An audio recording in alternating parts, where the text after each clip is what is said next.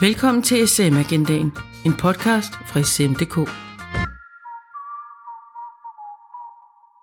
Velkommen til SCM Agendaen, en podcast fra scm.dk.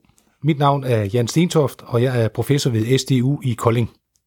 Og mit navn er Tina Kær, og jeg er kommunikationskonsulent ved SDU i Kolding. Vi er podcastredaktører på SM Agendaen. Vores opgave er at få os sikkert igennem et spændende emne om implementering af Internet of Things. Nye digitale teknologier, også kaldet for Industri 4.0 teknologier, spiller en væsentlig rolle for at sikre konkurrencekraft for virksomheder, der producerer i lande med høje lønomkostninger, som f.eks. i Danmark. Teknologierne kan ud over at bidrage med produktivitetsstigninger, også hjælpe med nye forretningsmodeller og bedre ergonomi for medarbejderne. En af sådan Industri 4.0 teknologier er Internet of Things, der kan forstås som sensorer, der bygges ind i fysiske objekter, som derefter sender, henter og udveksler data. Når sådan teknologier skal implementeres, er et væsentligt succeskriterie medarbejderinddragelse samt forståelse af, hvad formålet er og hvordan det understøtter nye arbejdsprocesser. I denne podcast deltager direktør Christian Justesen og lean manager og erhvervs studerende Henrik Soby, begge fra Velux-fabrikkerne i Østbirk og Brastrup. Christian, vil du ikke lægge ud med at sige et par ord om dig selv? Det kan du tro. Øh, mit navn det er Christian Justesen. Øh, jeg sidder som øh, Veluxes to produktionsselskaber i henholdsvis Østbirk og Brastrup. Jeg har været i virksomheden i knap 25 år øh, og har af baggrund en øh, MBA fra Henley Business School. Vil du også fortælle lidt om, hvad I producerer på fabrikkerne? Det vil jeg. Øhm, helt grundlæggende, så kan man sige, at vi har to værdistrømme. Det ene, det er selve vinduet, som vi monterer her i Østbirk. Det indeholder også produktion af ruder, det indeholder produktion af beklædningskomponenter, som sikrer vinduet mod vejr og vind, og så indeholder det også produktion af trækomponenter. Vi har også en anden værdistrøm, som er inddækninger, og inddækninger det er det, som slutter, slutter vinduet tæt til taget, og det bliver primært lavet i aluminium, men også i kover og zink. Tak for det. Og Henrik, vil du også sige på om dig selv, og hvad du beskæftiger dig med? Jeg er lean manager øh, her på fabrikkerne i øh, Østbirker og Brastrup, og herudover er jeg også øh, erhvervs øh, ved Aalborg Universitet, mere præcis ved Center for Industriel Produktion. Øh, jeg forsker i, hvordan man kan udvikle en lærende organisation, der ligesom øh, kan gøres i stand til at udnytte de her mange digitale data, som Industri 4.0-teknologierne øh, jo ligesom giver os, hvor en af kerneteknologierne er det her Internet of Things. Jeg har været i Velux i to og et halvt år nu, og før det har jeg arbejdet som leder og intern konsulent øh, med line og ledelsesudvikling i Band Danmark, i Lego og Ørsted. Og uddannelsesmæssigt har jeg en kendt mærkdat fra Copenhagen Business School. Jan, du forsker i virksomhedens brug af Industri 4.0. Her blandt Internet of Things, eller IoT, som det hedder populært. Kan du ikke lige forklare, hvad det handler om? Jo, jeg kan da, jeg kan da give et bud på det. Altså Industri 4.0, øh, det kaldes også for den fjerde industrielle revolution, hvor der sker en automation i integrationen af den fysiske og den digitale verden. Der findes så en række forskellige teknologier øh, på materiale- og fremstillingsteknologisiden. Teknologier, der skaber forbindelser og beregninger i form af data analytics. De her teknologier her, de er i hastig udvikling. Og nogle af de velkendte teknologier, det er jo robotter i forskellige varianter, øh, 3D-print, augmented reality, øh, remote control, øh, big data, simulering og så ikke mindst øh, det her Internet of Things. Brugen af de her teknologier øh, sker blandt andet øh, for at øge produktiviteten. Det vil sige, at øh, vi skal have mere ud af de indsatte ressourcer, eller man kan lave det samme med færre ressourcer. Der forskes lige nu i mine internationale netværk i, hvordan at det her Industri 4.0, altså de her teknologier, også kan være drivkræfter til rent faktisk at flytte produktion tilbage til Danmark. Øh, noget, som tidligere har været lagt ud, eller måske også lige frem undgå, at mere produktion det bliver flyttet ud. Brugen af de her nye digitale teknologier øh, sker også af økonomiske årsager, hvor man blandt andet kan fjerne tunge løft. Og endelig så ser vi også, at de her nye digitale teknologier kan skabe sådan helt nye forretningsmodeller, som for eksempel led i servitization, hvor man på lange afstande, altså det vi også på nudansk øh, kalder remote, øh, kan overvåge maskiner og vejlede lokale operatører i for eksempel vedligeholdelse ved brug af augmented reality.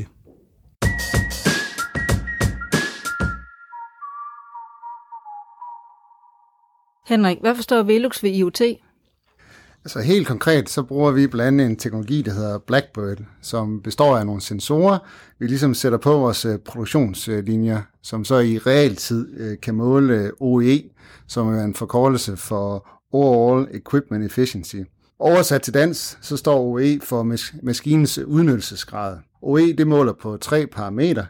Det måler på tilgængelighed på maskinen, så måler det på hastighed, og så måler det på kvalitet, og så giver det således en mål for, hvor meget en maskine reelt kan producere i den tilgængelige arbejdstid.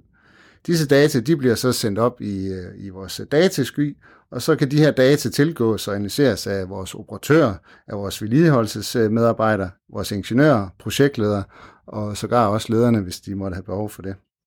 Hvordan arbejder I med IoT på fabrikkerne? Altså i dag, på de linjer, hvor vi har øh, installeret de her Blackbirds IoT-devices, øh, så er der udpeget en operatør, som ligesom er trænet i både at bruge det her IoT-system, og så også i systematisk problemløsning, som jo er en af nøgleelementerne i, øh, i Lean. De her operatører, øh, de faciliterer nogle ugenlige møder imellem linjens operatører, og så de vedligeholdelsesmedarbejdere, der ligesom er tilknyttet til, til linjen. Og her kigger de på de data, der ligesom er blevet opsamlet, analyserer dem, gennemgår dem, og så analyserer de, øh, hvad det er for nogle øh, øh, problemstillinger, de tænker, de skal begynde at løse øh, fremadrettet, baseret netop på de her data. Og så følger de selvfølgelig op på de iværksatte problemløsningsinitiativer, som, som de satte i gang i den foregående uge. Og sådan kører det øh, fra uge til uge. Christian, hvad er formålet med at implementere IoT? Helt grundlæggende så er det øh, er formålet at skabe mere valide data. Øh, og det er det, som vi får ved den dataopsamling, der sker digitalt igennem OEE. Det bruger vi så som grundlag for at skabe en, øh, en forbedret performance, som i sidste ende er hele, hele hovedårsagen. Og det gør vi jo ved, at øh, vi kan få arbejdet med den ikke planlagte maskine ned i tid, fordi den hurtigere kan identificeres igennem de data, som bliver registreret. Og det er så med til at skabe fundamentet for, at vi kan gå fra reaktiv via proaktiv til forebyggende vedligehold. I forhold til vores rolle relateret til nye produkter, så øh, må man heller ikke underkende øh, arbejdet med øh, IoT.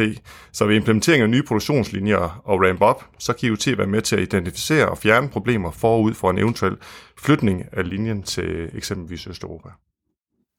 Hvor langt er I nået med det, og hvad skal efterfølgende implementeres? Altså man kan sige det på den måde, vi startede på rejsen. Øh, lige pt. så er IoT implementeret på tre større linjer, og vi har i år en ambition om, at vi skal have det rullet ud på fire til fem linjer. Og så er der ingen tvivl om, at på sigt så skal IoT øh, indgå i vores performance og KPI setup i forhold til visual management. Når vi nu har hørt om jeres øh, måde at arbejde med IoT på, så har det ligesom været meget sådan, at, hvad skal man sige, internt på den enkelte site, Øh, hvad har I idéer omkring det egentlig, og, og folde det her mere ud i et øh, supply chain perspektiv? Jeg tænker både de andre fabrikker, men, øh, men for mig kan det jo også være i relation til vores øh, produktudvikling, altså samarbejde med, med produktsystemer, innovationssystemer osv. Hvordan er det, vi sikrer, at vi får, vi får, øhm, får arbejdet med tingene på en måde, så vi kan løfte performance i den del af supply chain også. Jeg tror, den har, den har mange vinkler. Jeg vil i hvert fald også sige, at vi, vi øver os jo i at se tingene i, som en del af et system, mere som et, en enkeltstående problemstilling, og derfor så er der ingen tvivl om, at IoT kan, kan ses som et hjælpeværktøj i, i systemtænkningen fremadrettet også. Få alle fordelene med et SCMDK abonnement og blive en del af fremtidens forretning. Prøv et 30-dages gratis medlemskab og få adgang til alt låst og ulåst indhold på SCM.dk. Henrik, du har jo fulgt implementeringen af IoT på Velux-fabrikkerne. Hvilke udfordringer har du oplevet under den proces?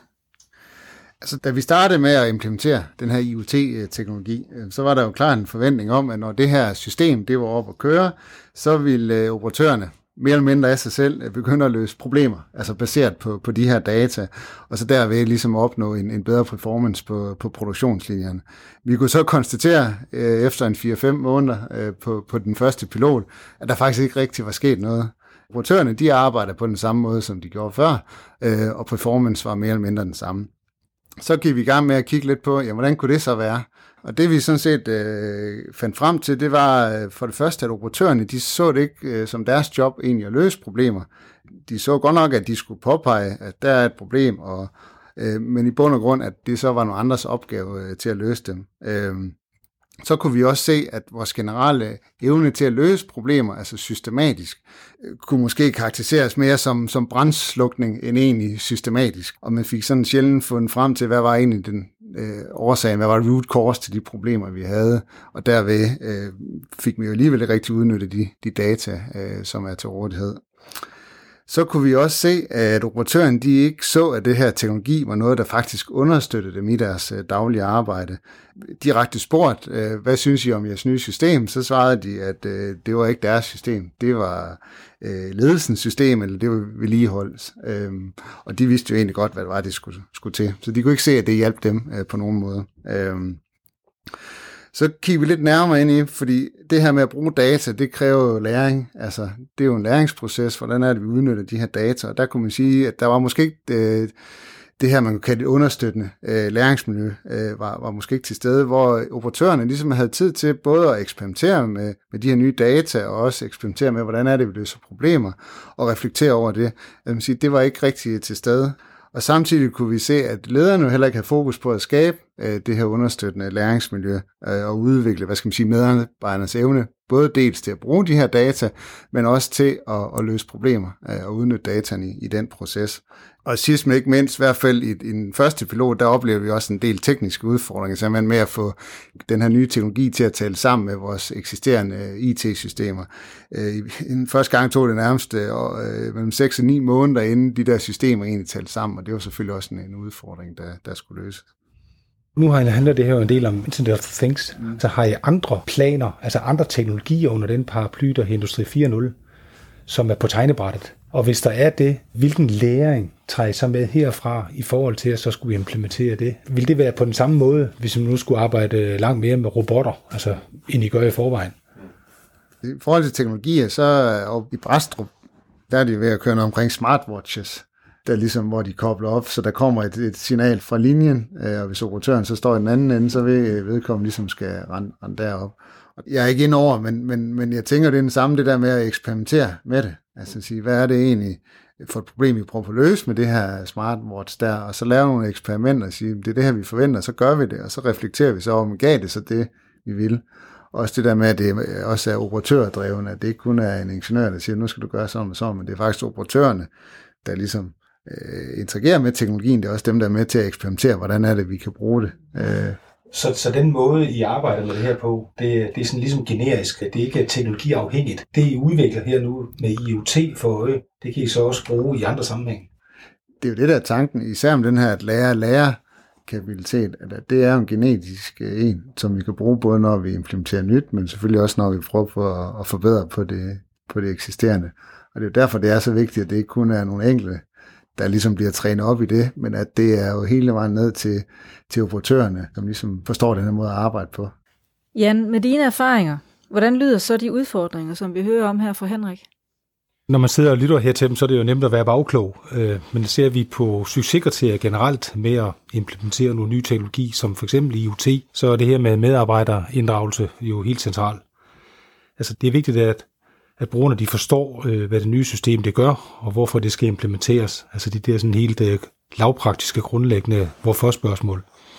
Hvordan bliver arbejdsgangen ændret? Altså, hvordan ser det ud før? Hvordan ser det ud efter? Og er det klart beskrevet og formidlet? Altså, hvad er målsætninger med det her? Er det, handler det om performance? Altså, så være, være klar direkte omkring det. Øh, er systemet i sig selv til at forstå? Får man nu den rigtige oplæring? Er der afsat de tilstrækkelige ressourcer til, at medarbejderne får det nye system og arbejdsgangene ind under huden, øh, som vi kunne kalde det. Det er noget af det, som jeg ser som øh, er de vigtige punkter, man skal være så bevidst om. Og øh, jeg kan derfor godt gense nogle af de udfordringer øh, i dem, som Henrik netop har fortalt om.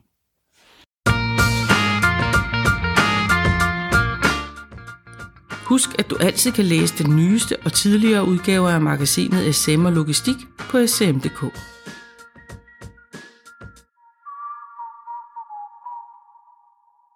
Så Henrik, hvordan taklede I udfordringerne? Det vi gjorde, det var, at vi udviklede og kørte et uh, aktionslæringsforløb uh, med fokus på simpelthen at at udvikle vores organisationsevne til at lære og lære uh, sådan helt fundamentalt. Først så blev det øverste ledelseslag træne, hvorefter de så skulle fungere som coaches eller sponsorer for det næste ledelseslag, og den måde fortsatte vi faktisk hele vejen ned igennem organisationen, til vi var nede ved operatørerne. Formålet med det her aktionslæringsforløb, det var, at deltagerne skulle lære at løse et konkret problem, samtidig med, at de skulle lære øh, følgende ting. Det første det er simpelthen at lære at definere et problem. Hvad er det egentlig for et problem, vi prøver på at løse her? Og så skulle de lære, hvordan er det så, vi løser det her problem systematisk, og ikke via den her brændslukningstilgang, som er, er den gængse. Og så den sidste overordnede ting, vi også gerne ville, det var, at deltagerne de blev bedre til det, man kalde kritisk refleksion. Og det vil sige at kunne reflektere over sin egen antagelse, sin egen øh, adfærd. Øhm, blandt andet så tænker vi ofte, at de problemstillinger, øh, vi møder, at det ikke er vores skyld, måske øh, andres skyld, men simpelthen via den her kritiske refleksion, reflektere over, at de fleste problemer, der egentlig er, det er faktisk nogen, vi selv kan faktisk kan gøre noget ved, men det handler øh, meget mere om, hvordan vi tænker, end egentlig, hvad der er lige for nogle, nogle værktøjer, vi egentlig har, har til rådighed. Øhm, så det var en, en helt central ting. Herudover skulle de også have kendskab til Industri 4.0. Hvad er det egentlig for noget? Hvad er det for nogle teknologier, øh, der ligger bag? Og måden vi egentlig uh, introducerer det, det var ved at deltage øh, i et forløb, uh, som vi kørte over på Aalborg Universitet, hvor de har noget, der hedder et, et Smart Lab, hvor man egentlig kan komme op og prøve, hvordan er det, de her forskellige teknologier, de fungerer i praksis. Den sidste ting, som, uh, som vi også har fokus på, det var det her med at lære coach og lære andre øh, hvordan er de definerer problemstillinger, hvordan er de systematisk kan løse problemer, og den her kritisk refleksion, så det ligesom bliver lært og, og udviklet ned igennem organisationen. Og så i, da det ligesom, hvad skal man sige, var, var på plads, den her helt basale i forhold til at, at lære og lære, så gik vi så ind i den næste fase, og i takt med, at vi ligesom fik øh, opbygget den her lære-lære evne i organisationen, øh, så havde vi fokus på, at operatørerne de blev i, sat i stand til ikke at bare bruge de her IT-systemer, men også virkelig bruge de her data, som ligesom bliver genereret til at kunne identificere, øh, hvad det er for et problem, vi prøver på at løse, og også øh, kunne løse de her problemer øh, systematisk. Og så den sidste, hvad skal man sige, fase, øh, som vi er i gang i nu, det er jo så at træne, hvad skal man sige, nogle af de mere erfarne operatører, til egentlig at, at tage ejerskab for de her IoT-systemer og de her data, og faktisk være med til at beslutte, okay, hvor er det egentlig, vi skal, vi skal måle hen, hvor er det, vi skal sætte de her sensorer op, så det ikke kun er beslutninger, der bliver taget af nogle ingeniører, der ikke kommer ud øh, så tit øh, ud på linjen. Og egentlig gør de her øh, mere erfarne operatører i stand til også at coach og udvikle de nye og lidt yngre øh, operatører ude på, på produktionslinjen. Christian, har du nogle gode råd eller budskaber til lytterne af den her podcast, hvis de vil i gang med at implementere IoT? Ja, altså helt grundlæggende, så er det en stor forandrings- og ledelsesproces, som man ikke skal underkende. Det kræver først og fremmest, at lederne anerkender, at hvis de skal ændre deres organisation, så starter forandringen hos dem selv via kritisk refleksion. Dernæst så kræver det, at lederne arbejder med deres evne til at udvikle deres organisations evne til at lære og lære, altså i bund og grund at løse problemer. Og det gør de ved at fokusere på, at de stiller de rigtige spørgsmål, i stedet for at forsøge at komme med svarene. Vi skal også huske på, at det er et socialt og menneskeligt fokus, der er vigtigt, øh, når ny øh, teknologi det implementeres. Implementeringen vil højst sandsynligt fejle, hvis medarbejderne ikke forstår formålet med teknologien, ikke kan se, hvordan teknologien understøtter dem til at forbedre deres arbejde, eller føler, at de ikke har kompetencerne til at benytte eller samarbejde med teknologien. Og Henrik, vil du supplere med noget? Ja, altså som, som jeg ser det, så er Industri 4.0 i høj grad drevet af et teknologifokus, øhm, og ideen om, at øh, vi som mennesker er fejlbare, og løsningen derfor er, at teknologien skal i bund og grund erstatte mennesker. Men der kan findes mange både praktiske eksempler på, samt forskning, der faktisk peger på, at øh, organisationer faktisk har større fordel af at fokusere på, hvordan teknologien kan understøtte deres medarbejdere i at løse de problemer og udfordringer, de har. Investering i Industri 4.0 teknologi, det koster naturligvis øh, nogle penge, og hvis man så skal den her investering hjem, så kræver det selvfølgelig, at øh, implementeringen den bliver succesfuld. Og øh, det kræver et fokus på de her menneskelige og sociale aspekter. Øh, man kan sige, til forskel for Industri 3.0, som ligesom har fokus på automatisering af eksisterende produktionslinjer ud fra et perspektiv om, at vi gerne vil reducere produktionsomkostninger, så handler Industri 4.0 om faktisk også at gentænke selve produktionsapparatet, øh, herunder de roller, som, øh, som medarbejderne de udfylder. Jan, hvordan ser du på det med det menneskelige fokus? Jeg ser det som uh, værende helt centralt, som også uh, både Christian og Henrik er inde på. Uh, det at implementere nye digitale teknologier, det bør være et samarbejde mellem ledelse og medarbejdere, altså eller operatører. Vi kan også se det på det nye term, øh, som er dukket op herinde på det seneste omkring, øh, nu her det så Industri 5.0, som blandt andet er beskrevet af den europæiske kommission. øh, hvor der er et fokus på den menneskelige side, kunstig intelligens, øh, sustainability og resilience. I sidste ende kan man måske diskutere lidt, hvorvidt den menneskelige side ikke allerede øh, er inkluderet i det begreb, vi i dag har omkring Industri 4.0. Men det vil jeg nu lade ligge i den her omgang. det er en større opgave at begynde at splitte det er. Men for at få det optimale output ud af systemerne, er det utrolig vigtigt med, med den her medarbejderinddragelse. Tak for det. Vi er nu nået til vejs ende med podcasten om implementering Internet of Things. Tak til Christian og Henrik for jeres deltagelse. På genhør. Du har lyttet til SM Agendaen, en podcast fra SM.dk. Du kan abonnere på podcasten i iTunes, eller hvor du foretrækker at lytte til podcasts. Søg blot efter sm.dk eller sm Nytord Agendaen.